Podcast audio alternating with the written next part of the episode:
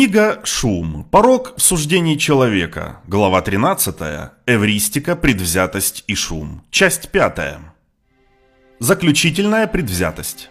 В ключевой момент в разработке сценария «Возвращение джедая» третьего фильма «Звездные войны» у Джорджа Лукаса, создателя серии, возникли горячие споры с его выдающимся соавтором Лоренсом Кэзденом.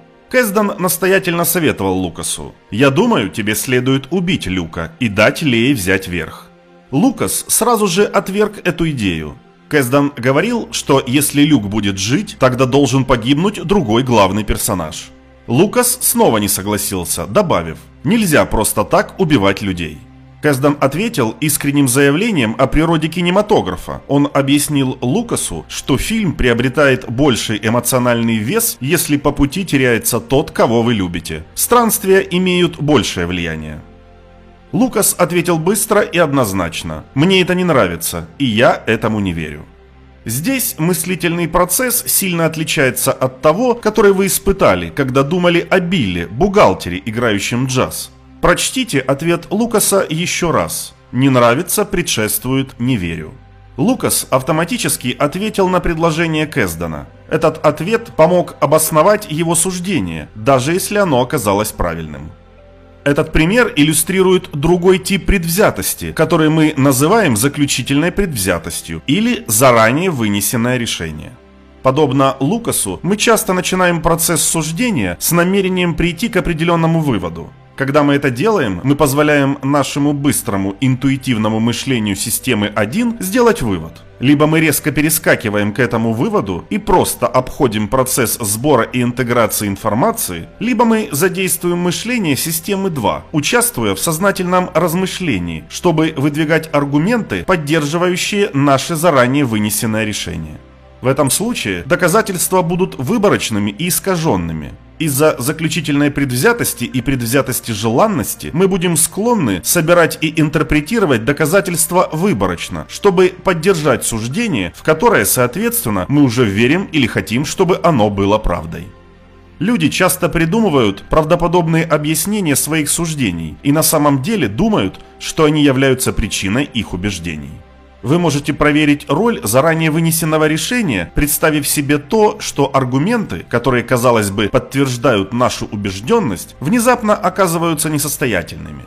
Кэзден, например, вполне мог указать Лукасу, что нельзя вот так просто убивать людей. Ну, совсем неубедительный аргумент – автор «Ромео и Джульетты» не согласился бы с Лукасом. Если бы сценаристы «Клан Сопрано» и «Игры престолов» отказались от убийств, оба сериала, вероятно, были бы отменены уже в первом сезоне.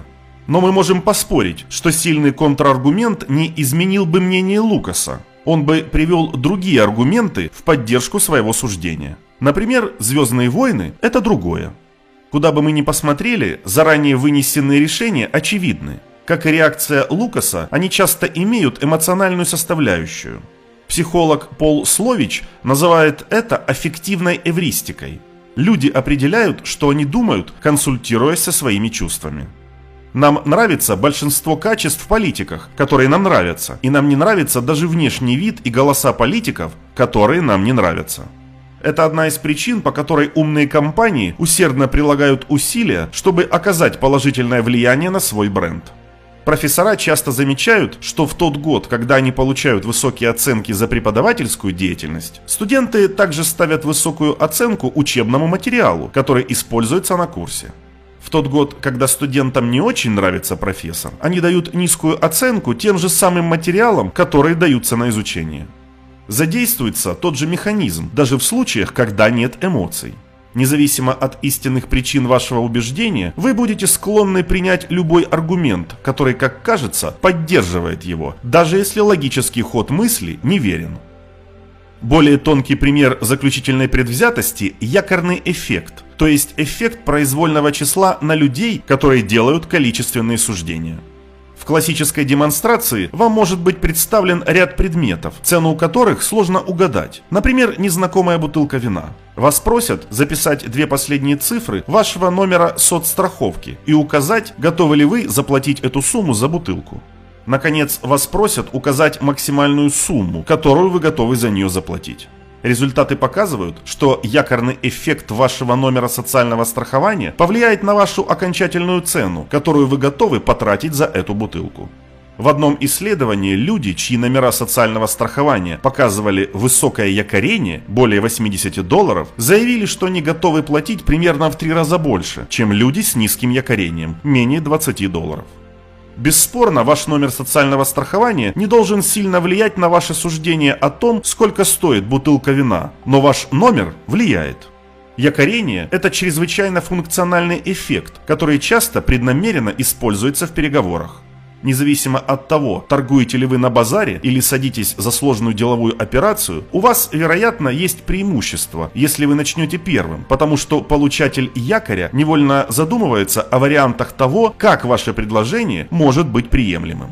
Люди всегда пытаются разобраться в том, что они слышат. Когда они сталкиваются с неправдоподобным числом, они автоматически вспоминают соображения, которые сократили бы его неправдоподобность.